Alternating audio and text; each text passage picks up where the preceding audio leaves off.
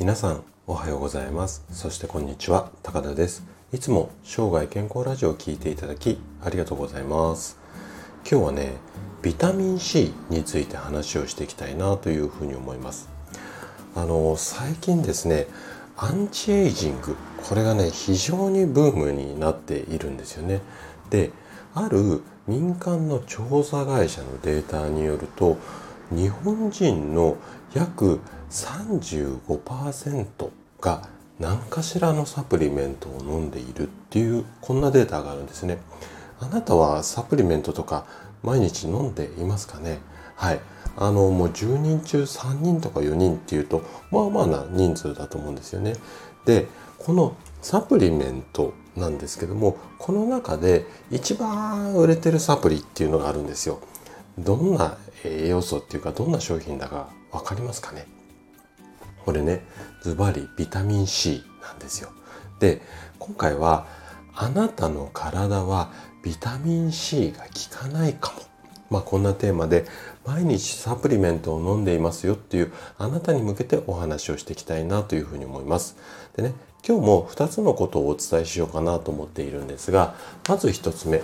アンチエイジングとサプリメントについて、これをお話ししていきたいっていうのと、あとふたつめはビタミン C、 これはね摂取するのにちょっとしたコツが必要ですよ、まあこんな話ですね。で、今日もできるだけこう専門用語なんかを使わずに分かりやすく話をするつもりなんですけども、もし疑問質問などありましたらお気軽にコメントいただければというふうに思います。じゃあね、早速本題の方に入っていきましょう。まず一つ目のテーマのアンチエイジングとサプリメント、こんなお話からスタートしていきましょう。あのアンチエイジングっていうのを実践するにあたって、今の医学で推奨されている方法、これがビタミン C を積極的に摂取しましょうね、こんな方法なんですね。で、先ほど冒頭でお話ししたようなアンチエイジングブームにも乗っかって、このビタミン C のサプリの売れ行きが今好調ですよ。まあこんな流れなんですけども、じゃあね、なんでビタミン C がアンチエイジングに効くのって言ったら、これはねそのものズバリ抗酸化作用があるからなんですよ。でね、この酸化とアンチエイジング、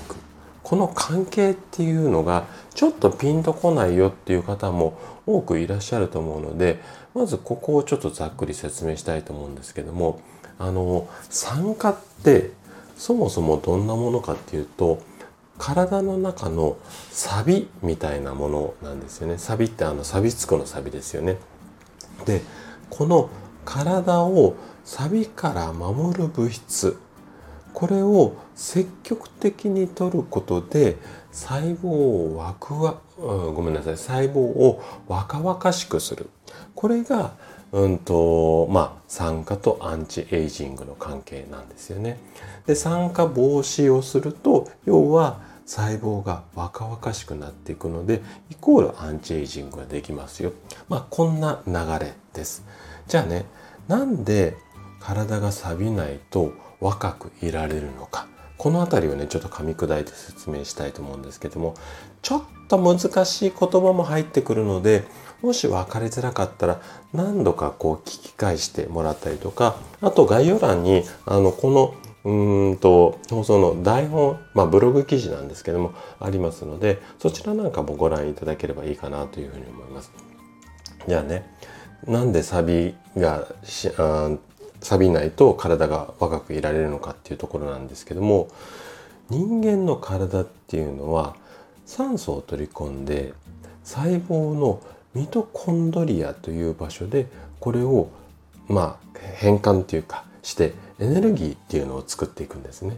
で、このエネルギーに変換する過程で活性酸素という細胞の毒みたいなものが作られてしまうんですよ。で、この活性酸素っていうのが細胞だったり遺伝子を傷つけてしまって、これが老化であったりだとか、あと病気でいうとね、がんの原因になったりするんですよ。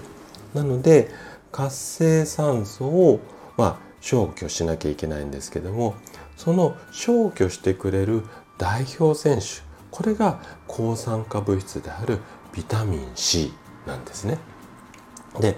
こんな効果が多いビタミン C なんですけども、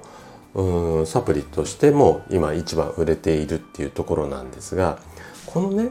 ビタミン C を摂取するときにちょっとねうんとただ飲めばいいっていうものでもないんですよね。注意するポイントっていうのがあるので、それをねふたつめのお話で詳しく話をしていきたいなというふうに思います。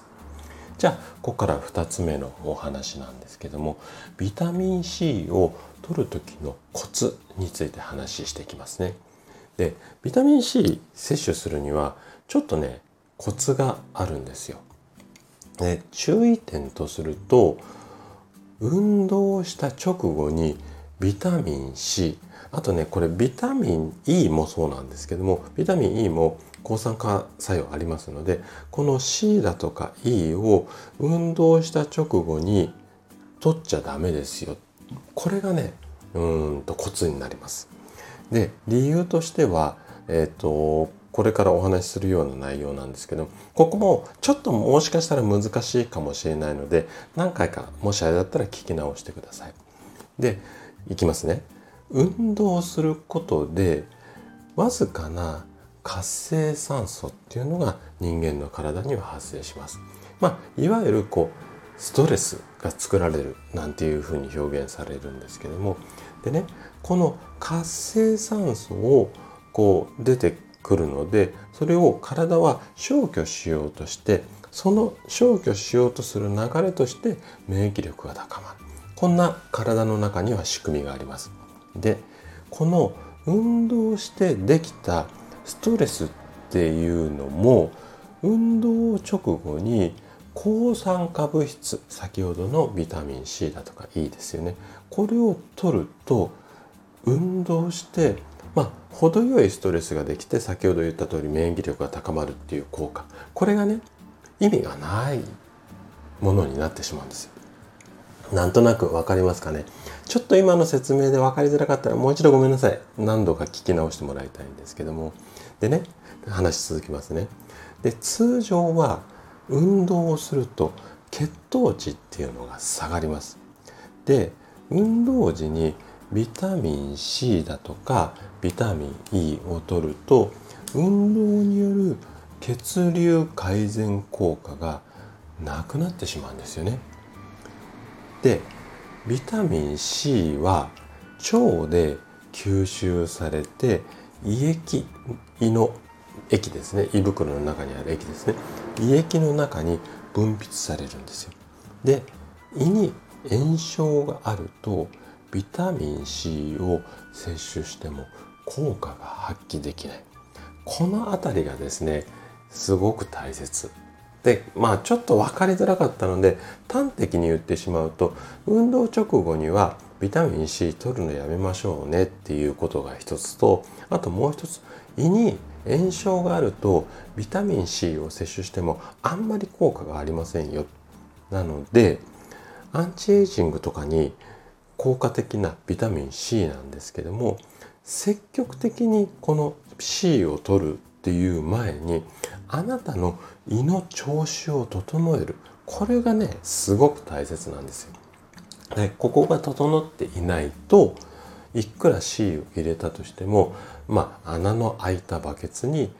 水を入れているようなものになりますので、しっかり胃の調子を整えてから、それからビタミン C を摂取する、ここがうんと気をつけていただきたいポイントですね。はい。というわけで、今回はビタミン C についてお話をさせていただきました。最後まで聞いていただいたあなたがですね、ビタミン C の特性、これを正しく知りながらこう摂取をすることで、確実に健康に近づくことができます。